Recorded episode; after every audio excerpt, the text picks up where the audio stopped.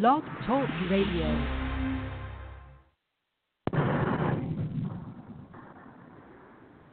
Hello, this is the Gist of Freedom. You're listening to Leslie Gist, and hopefully we'll have a poet on, Mr. James Lequette. We also are broadcasting simultaneously from Brooklyn, New York, on Tender, Tender and Love and Care Radio, known as T and L Radio, out of Brooklyn. So I will be joining that uh, discussion very shortly. Stay uh, on hold, please.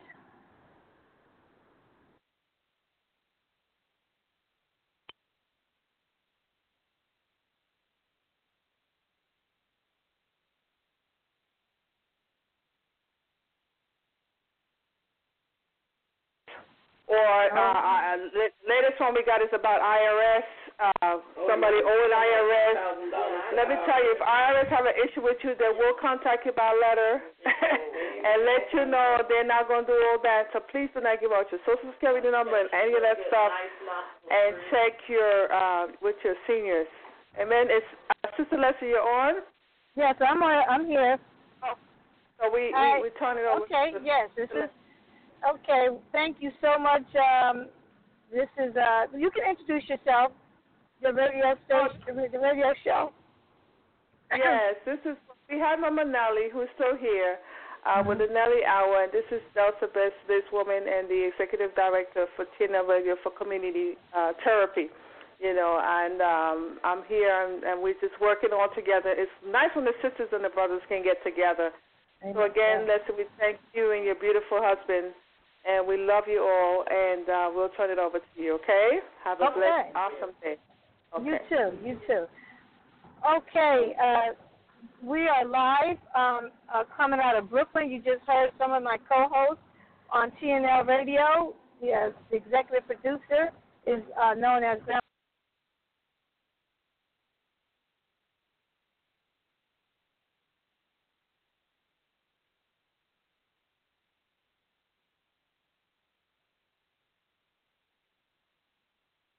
all of those people at the White House, and I was able to. I wasn't able to go, but I was able to listen, and I was enjoying the White House um, uh, where they where they had the uh, Smokey Robinson and Stevie Wonder and all of them at the White House, and I'm going to miss him really getting. Um, things done in spite of Congress.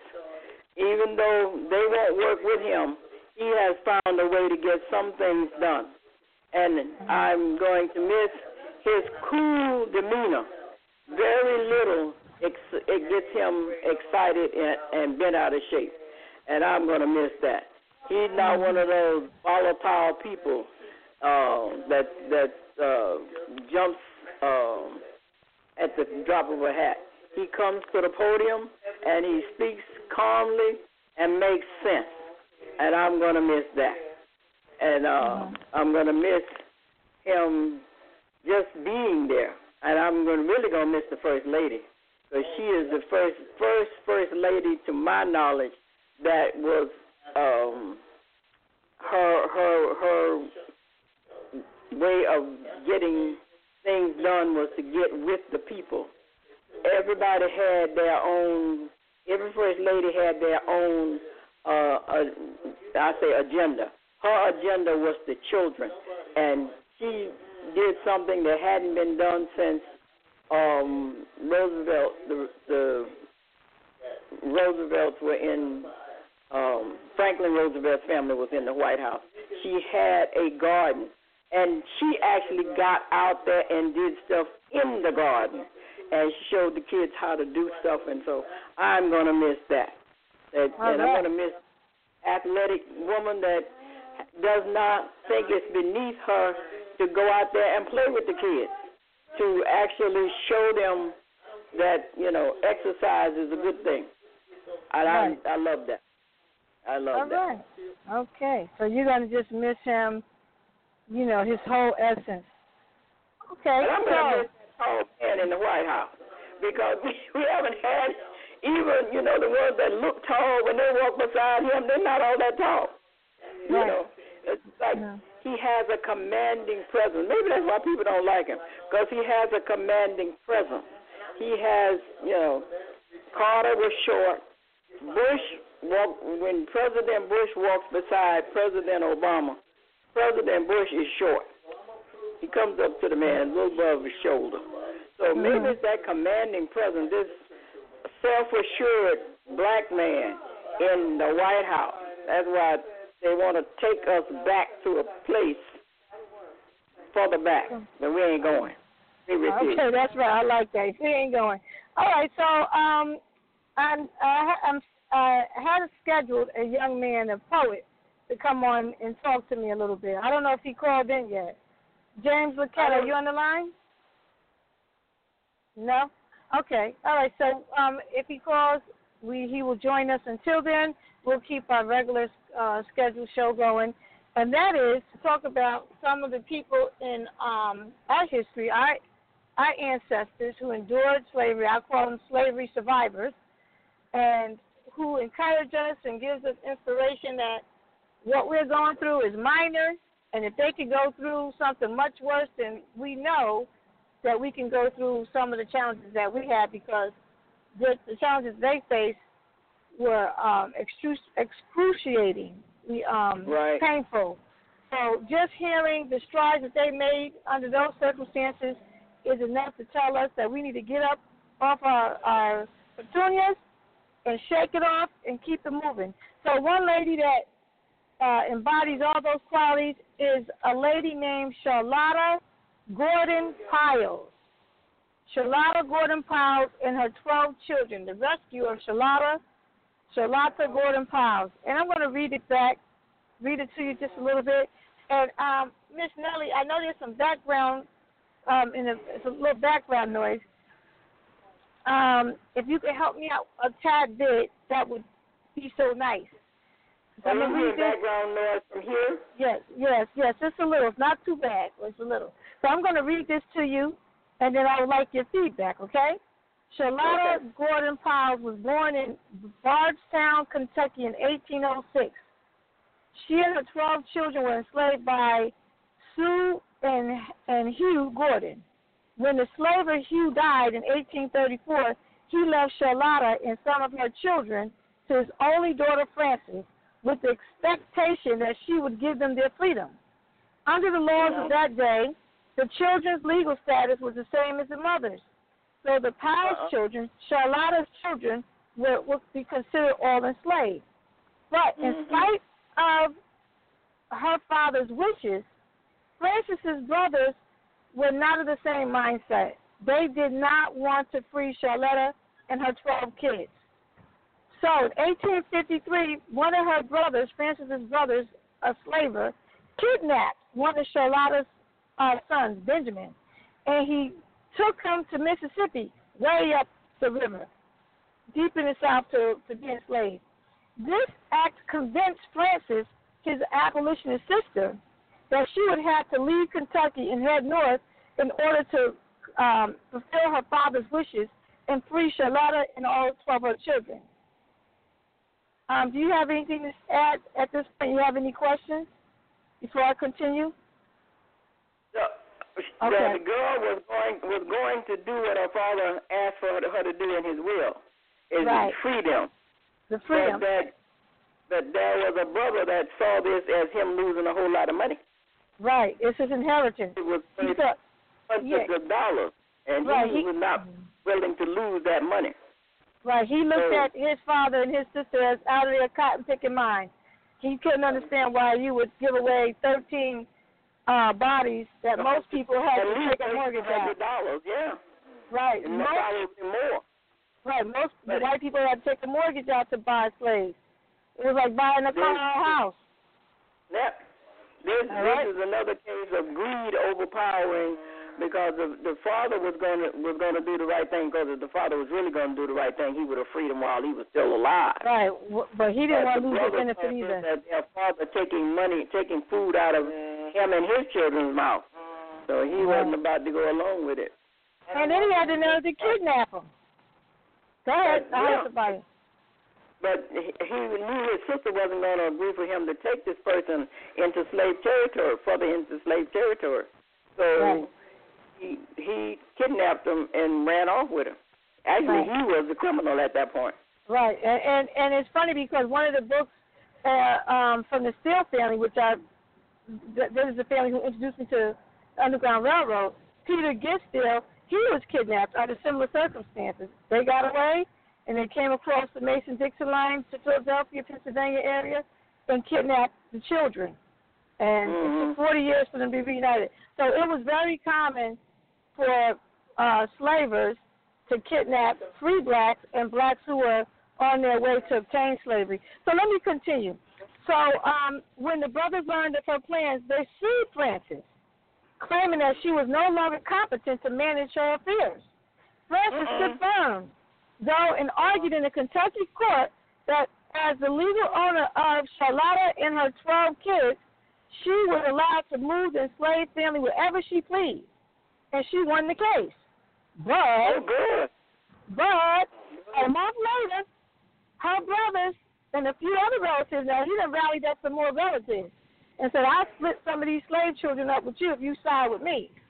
So he gathered up some mm-hmm. allies, and then they went back and they got some other sheriffs and they arrested Charlotta and her 12 children and hauled them off to jail. Oh Frances goodness. Frances, the abolitionist, was like, oh, no, no, no. She tracked them down, followed them, and took it took her a few days, but she finally was able to release them from the jail. She had to pay fifty-one dollars and thirty-five cents for the sheriff's expenses because you know the sheriff wanted to get paid, and she was able to take the take the family out of bondage again from the grip of her greedy enslaved, I mean slavers, and her family.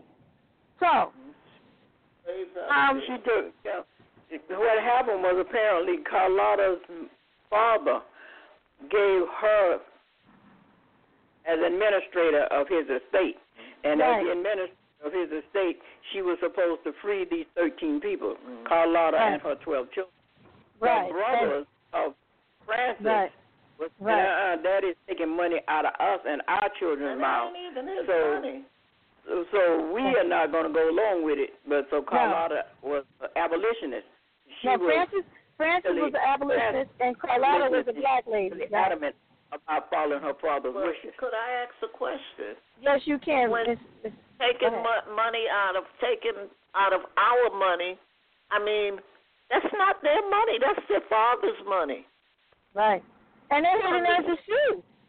They think took that's her to court. That's the way people still think. If you die, your whatever you left behind should come to mm-hmm. me. If Right. my mother dies, whatever she left behind should come to me. That's why there's such big fights when rich people die and they give their money to charity, mm-hmm. and Right. people are screaming, yelling, mm-hmm. because they think all that money that mom and daddy left behind should come to me and my family. Well, a and lot if of, they're uh, giving it away, they're giving away my money. But it Well, ain't lot- your money. It's your well, well, parents. a, a, a lot of spiritual people believe that God wants you to to die owning nothing because He doesn't want you know those fights to consider, uh, to continue. So you know, um, uh, you know, let's continue with the story. So let's make sure we got the characters, the people in place.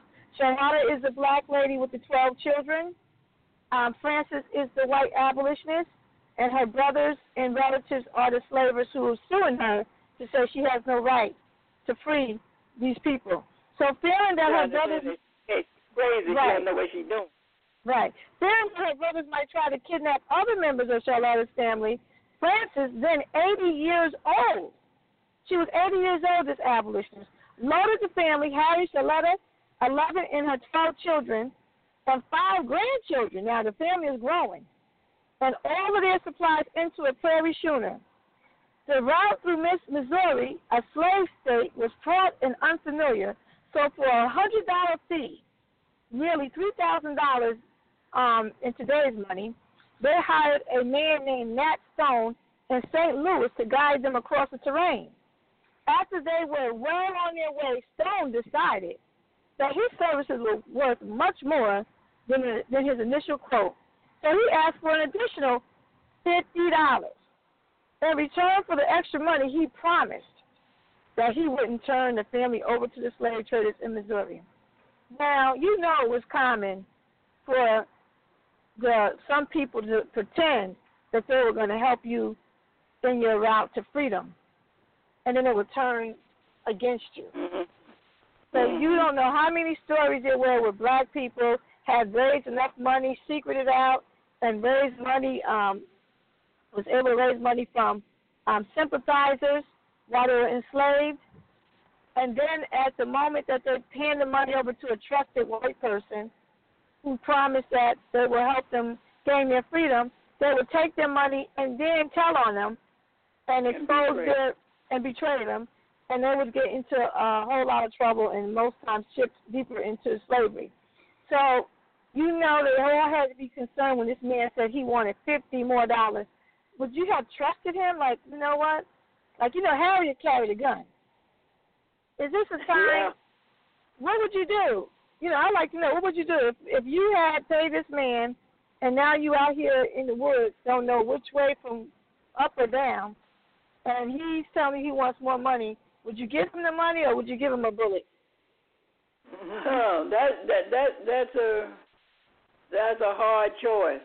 If you don't know where you are and you don't know where the slavers are, you might be inclined to give him more money. But I think I would just let you got all the money I got. I ain't got any more.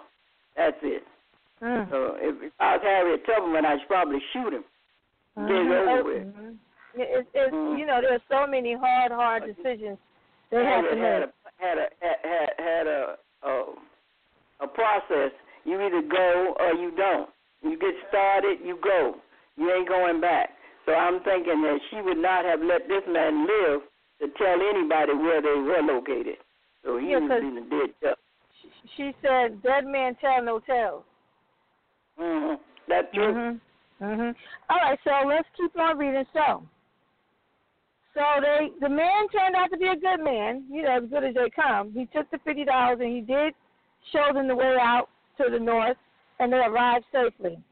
However, Mhm. two sons-in-law were still enslaved in the south. Charlotta had son-in-laws. See, Charlotta wasn't just happy with her children and the grandchildren. She wanted all her kin free. So she, you know, she was like, you know, we still have two left in the South. She said if they were to join the family and find work, the family just might make it. So Charlotta contacted the owners of the two enslaved, remaining enslaved um, son-in-laws, and she said she would like to purchase their freedom. So the slaver said, "Okay, you can have them for fifteen hundred dollars each." and that's Mm. equivalent to today's forty thousand dollars today. Mhm. Charlotta, Charlotta, walking by faith, not by sight. She said, "No problem, no problem." Charlotta started. Uh, she she embarked on a speaking tour around the East Coast to raise the needed three thousand dollars. She spoke in churches, private homes, and public halls, and she spoke in places like the Independence Hall in Philadelphia. She preached about the evils of slavery. Along the way, she befriended Susan B. Anthony and Frederick Douglass. In six months, in only six months, she raised the three thousand dollars and she bought the freedom of the two remaining men that was in her family that was enslaved. All right. And then Charlotta and her husband Harry, they had been, you know, married in their traditional way, in the way that only enslaved black people could get married. But once she was free, the first thing she and her husband did was they were finally legally married on April second, eighteen fifty seven, in Kentucky. And with most not in Kentucky, and someplace I can't pronounce it, in Keokuk, K E O K U K. And with the most of the family back together and their finances were stable, Charlotta offered her home as a shelter to enslaved blacks escaping on the Underground Railroad going towards Canada. The first school for blacks in Keokuk was built in 1869, but it was meant mostly for primary school age children. When Charlotta's daughter, Charlotta Smith, tried to enroll her son, Jarrett, in an all-white public high school, school officials refused to admit him. Charlotta, this is the second Charlotta, her daughter. Charlotte and other black families filed a lawsuit against the school. And in 1875, the Iowa Supreme Court ruled in their favor, ordering all the state's schools integrate. School officials in Keokuk, K E O K U K, didn't fight the decision and began enrolling black students into their schools in 1876. And this was 78 years before the Brown versus the Board of Education took place. So Charlotta Gordon Pyles passed away and on January 19, 1880. And that's the end of the story of this version. Any comments? I was just saying that was a resourceful woman. Charlotta and her daughter both were resourceful women. They didn't sit back and say, "Well, that's that. Mm-hmm. You know, it's over. Can't do nothing." They were determined to move forward. Mm-hmm. Mm-hmm. Yeah, Carlotta went on a speaking tour, and back then, you know, women were not um, really thought of as being very bright Right. mentally. Right. And Right. so we, one of the things was, and even even to this day, I remember not to, well in the 20th century when our first woman district attorney in New York, I think it was Elizabeth Holtzman, they said Mhm. she didn't have the um um stability. Coverage? Okay. The, the, no, she didn't have the stability to be a, uh, whatever it was she was running for because women's women did everything by their hormones, and when our hormones go out of whack, we do stupid stuff. And I'm like, Oh, I "Really? remember that. I remember women that. do know. Mm-hmm. So you know that that that, and that was recently. So you know, back in the day, even not only slave women, but all women were supposed to be stupid. And this Mhm. woman went on a speaking tour, and people thought enough uh, respect for her to come to her, hear whatever she was saying, and give money. That's right. So she was able to raise that money to free her family. All right. Now, and the only reason they charged fifteen hundred dollars because they thought she wasn't gonna be able to raise it. Yeah, oh, twice. It was three thousand, fifteen hundred for each. So she raised that Mhm. six, that money within six months. Um, it was, you know, it was that press, that the press. She was the media. You know, remember, Mhm. the, you know, the tape newspapers and television wasn't even around, but newspapers were Right? pamphlets. So it was that was like cable television. Going on speaking Mhm. tours, seeing people speak in person was the TV of their day. So Yeah, yeah. they con- they controlled that that part of the press. Where Frederick Douglass, he would have uh, other speakers with him. He would go to places where other speakers would take, you know, would present their Mhm. stories. So it was a, a serious network, and that network was all part of the Underground Railroad. Although it was above ground activity, it was still funding the um, Underground Railroad. And the last thing I'll say about that is, many of the, the you know the radical abolitionists would never buy somebody's freedom. They thought that th- that money was going to be used to um, to endorse and to um, elevate the uh, slave system. So some slave, um, hmm some anti-slavery people, you know, would use Harriet and uh, take people by force, rescue them, rescue them by force, or you know, but they would never pay. So that is a, a, a story that It's like now when the United States says we don't pay ransom because it makes people think they can they can continue stealing our people and charging us for them. So right, and they would would- build an empire. They would pay for a slave's freedom because they figured the slave owner would just sell this one and use the money to buy another one. Oh, buy a few more and breed them. Even worse, Mhm. even breed them. All right, so we have another story, and this is about comes from an HBCU like your school, Tuskegee. But this one is about Fisk. Alice Sheppard, a slavery survivor, was a matriarch of the Fisk Jubilee Singers. Can you tell us about the Fisk Jubilee? What do you know about the Jubilee? I don't know that much about them. I just know there was a great choir. They used to go from from place to place, and I, I believe they were raising money for the school at one point because people would pay to come see them sing. that was that was a very well known choir. hmm hmm Well, the matriarch, one of the first ladies who started the whole um, choir, she has a story, And this is her story. She was a friend of Frederick Douglass and one of the most distinguished African American women in her generation. Sheppard was born and is born enslaved in 1851 on Andrew Jackson's plantation. You, we know who he is. And Andrew Yes. is about to be replaced by Harriet Tubman on Mhm. the twenty dollar bill. He was the one who did the Trail of Tears, pushed Mhm. all the Native Americans. So he's he's a, a, all them, all the a horrible yeah, man. Americans, So- yeah. So her father, Simon Sheppard, had purchased his freedom by hiring himself out as a Nashville, Tennessee, Tennessee liverman and hack driver. So I guess that's something like a stagecoach driver, Mhm. something like a Uber driver, you know. So that's Mhm. how he raised his money to buy his freedom. When Sheppard was a little girl, her enslaved mother Sarah threatened to drown Ella and herself if their owners refused to permit her Simon to purchase Ella's freedom. So she wanted her husband to purchase little Ella's freedom. If she didn't, if they wouldn't allow them to be free, she threatened to drown both herself and her daughter.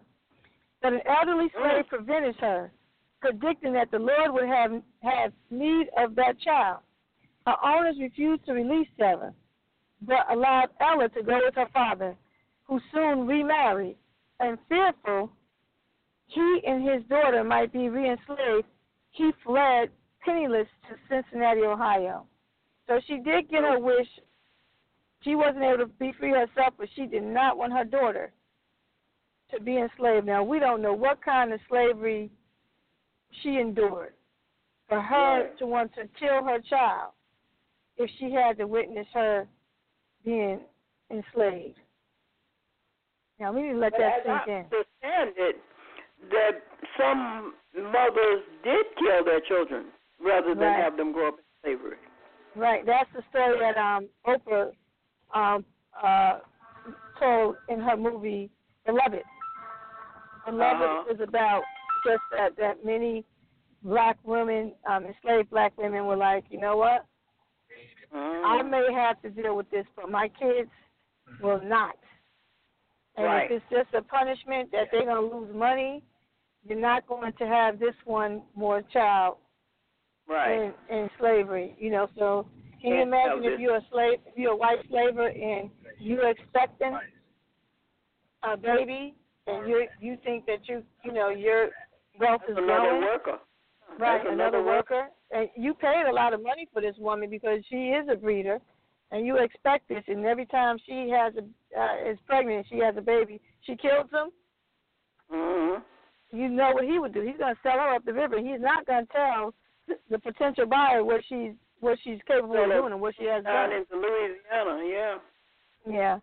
But So that's what they did with the uh, what um what they call unruly slaves or whatever. They sold them further down south.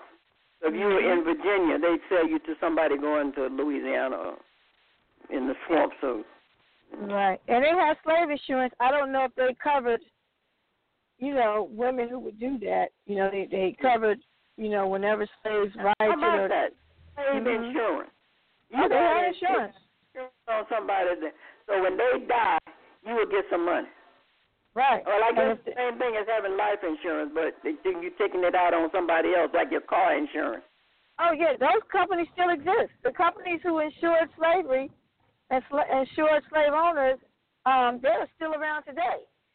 Uh, Yes. Chubb, Chubb Life is one of them, and um. Metropolitan yes. Life is one. That's I Mhm. read that Metropolitan Life Travelers. is Uh, yeah, Metro. My husband thinks Travelers is one too, with the umbrella. So, um, yeah, these they, these companies still exist, and a lot of them had to drop the um, slavers because uh, blacks were burning down so much property in the north. I mean, in the south, that um, they wouldn't even uh, take any more policies. Wouldn't accept the South anymore. It was becoming Well, too good. costly. Too Mhm. costly, so they wouldn't even um, take the policy. So let's continue. A German woman taught little Ella Sheppard how to play the piano. Ella also managed to persuade an eminent white vocal teacher to give her 12 lessons, provided she keep them a secret and arrive and depart at night by the back door. After her Mhm. father's death, from um, after her father's death, Ella supported herself and her stepmother and her half sister Rosa by teaching at a school for former enslaved people. Managing to save about six dollars in five months, she proceeded to Nashville in 1868 to enroll at the Fisk Free Color School. Her skill as a pianist immediately drew the attention of Fisk uh, treasurer and musician George White, who appointed her as his choir's accompanist and assistant uh, as a director. All right. Uh, through frail and sickly, Sheppard, though frail and, frail and sickly, Sheppard valiantly remained with the troupe for seven years. She accompanied the choir on piano, oversaw many of the rehearsals, and she did all this great stuff. So Sheppard built a house for her mother and half sisters in Nashville and married one of the most prominent black ministers in the United States, Reverend George Washington Moore. They lived at first in D.C., agitating against the saloons in their neighborhoods until it had been transformed into one of the most desirable areas of the city. And remember, drinking was really unpopular, and especially in the Wild West. Saloons and drinking, which is out of control, guns and and alcohol mm-hmm. didn't mix, and they would mm-hmm. just turn they would turn communities upside down. So in D.C., her and her husband they had like temperance committees and organizations and benevolent societies, and they cleaned out that area and made it a place for everybody to live. So that's the story of little Ella Sheppard, who was almost drowned by her mother because she did not want to see her be enslaved, and they allowed her. Once she threatened to do that, they said, okay, instead of taking the risk of losing both of these slaves, the mother and the daughter, because she would do it. Mm-hmm. They she that. drown herself and baby. Right. So he was going to lose a lot of money. So he said he better cut his losses and take the money from the father and let him buy his daughter's freedom.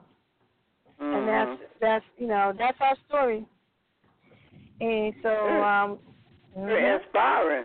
Mm-hmm. That was very inspiring. Mm-hmm. It, uh, this that this young girl wound up learning to play the piano without yeah. any formal training or anything. But she was able to learn. You know, a lot of uh, black people seem to be musically inclined. Yeah. They they have it. They can determine more of like chords and stuff that they've never seen, or you know, you you play it once yeah. and they get it. Yeah, mm-hmm. you. Mhm. And they can improvise it on their own. Mm-hmm. Mm-hmm. There's a lot of. Mm. Any more comments back there before I go to one of the last stories? And I don't know mm-hmm. if I shared this. Did I? I'm, I'm talking about somebody in your backyard now. I don't know how. I don't know how long ago I shared this story. Did I tell you about Dr. Susan Smith McKinney from Brooklyn? No. I don't think so. If you did, I forgot about it. But I know there is um, a place here a medical facility for Dr. Susan B. McKinney. Oh, tell me about mm-hmm. it. I forgot. And it's either a nursing home or a hospital. Susan B. McKinney. Where is it located? It's in Brooklyn. Uh, do you know a street or in the area of Brooklyn? I believe it's let's see, is it in East New York or East Flatbush? It's either in East New York or East Flatbush because Okay. uh, it's connected to, I believe it's connected to Kings County Hospital, which is a big uh, city hospital in Brooklyn. Mm. Oh, okay. I went to a meeting regarding about Kings County Hospital, and Susan B. McKinney came up. That name keeps coming up into my life. Uh, Susan B. McKinney, the um, facility came up.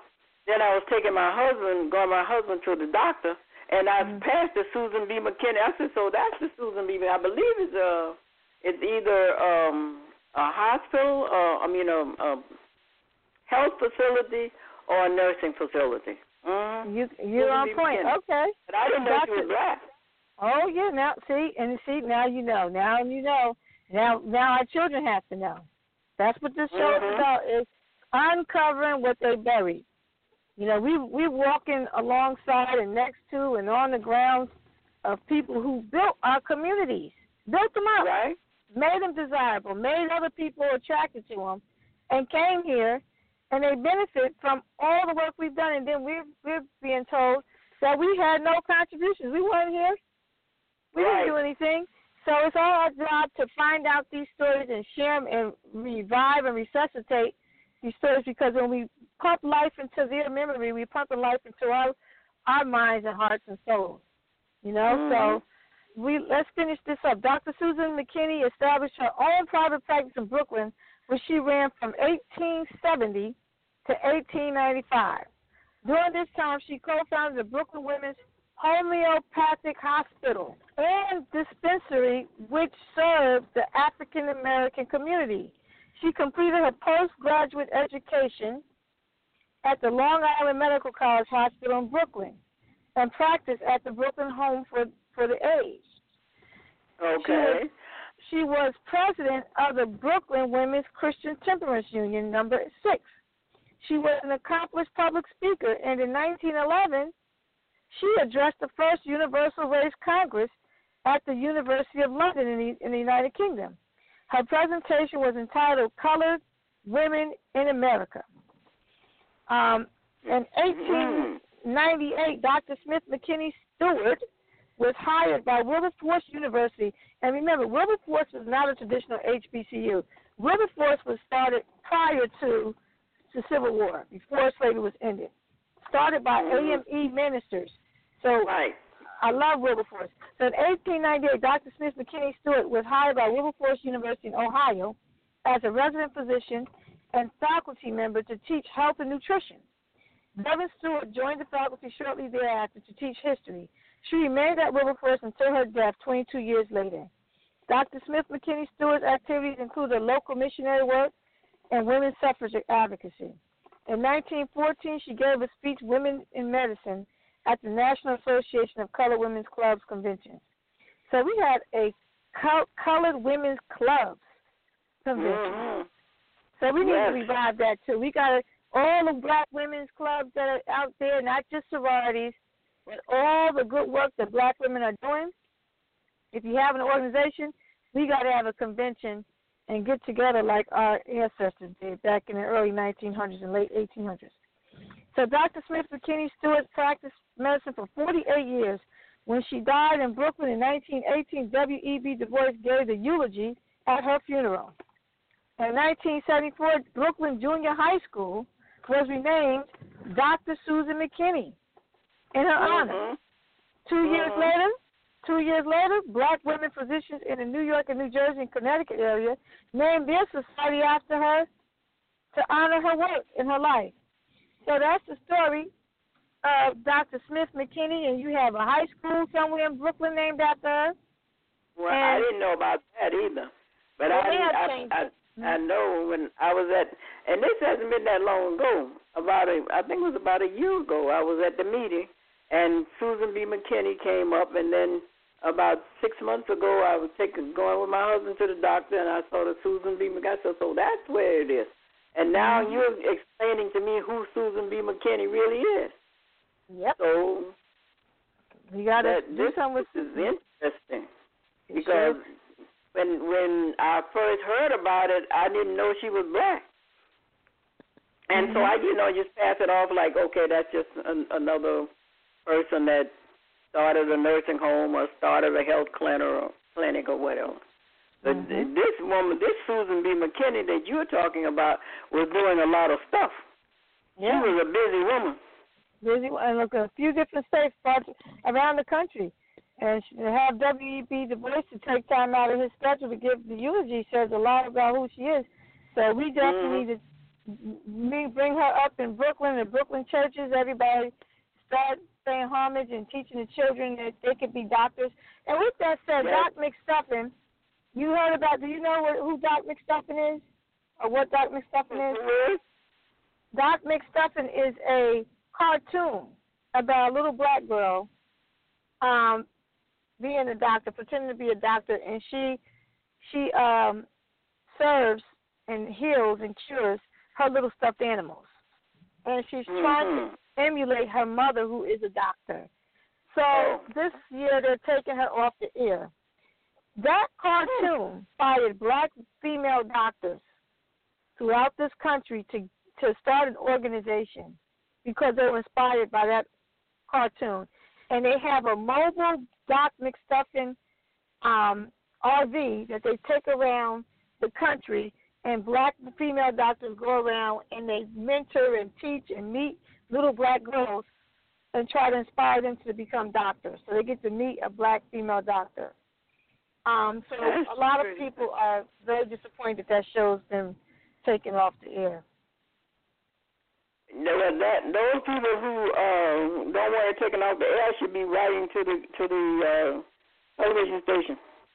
Well, I Tell hope them OWN, don't take it off. well, I hope OWN picks it up. I hope Oprah put, picks it up, um, or some black station or some entity, because it's, it's, it was uh, Disney. It was created by Disney, so it's our turn to just pick up the ball and run. You know, if they Mhm. don't do it. And and the last story I'm going to share is uh, Hillary. Hillary Clinton was speaking at some black organization for black journalists, and she quoted Miss Ida B. Wells, and she said, "People must know before they can act, and there is no educator to compare with the press. No educator to compare. With. Go ahead. What are you saying? That's true. The, the, the press, because the press is always out there, and they're always giving out information, and some of it is good, and some of it is not. Some of it is true, and some of it is not. So now they're starting to jump on stuff that, you know, but they they are the best educators because they have the most uh, inf- information. And influence, They, right? they put it out there. Some of it is. Sometimes they're putting stuff out there that's not true, and you have to actually research it and find out. Oh, this was not so. And I think that it is the biggest miseducator as well when it comes to black people. For instance, the Mhm. press is, is teaching the world to think that we're criminals. That's their Oh, yeah. biggest lesson.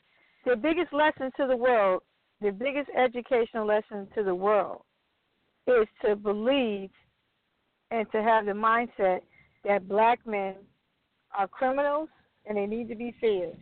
So when you see on the news every night stories in slow motion of a black criminal kidnapping, I mean, um, was it pot picketing or stealing a purse, any of these crimes Robbing that they're committing. Mhm. Right. And they act as though the only crime that's committed at the six o'clock hour they can report is of a black man. When you have white people committing crimes twenty four seven and they don't Mhm. show them in slow motion, they don't show them as criminals.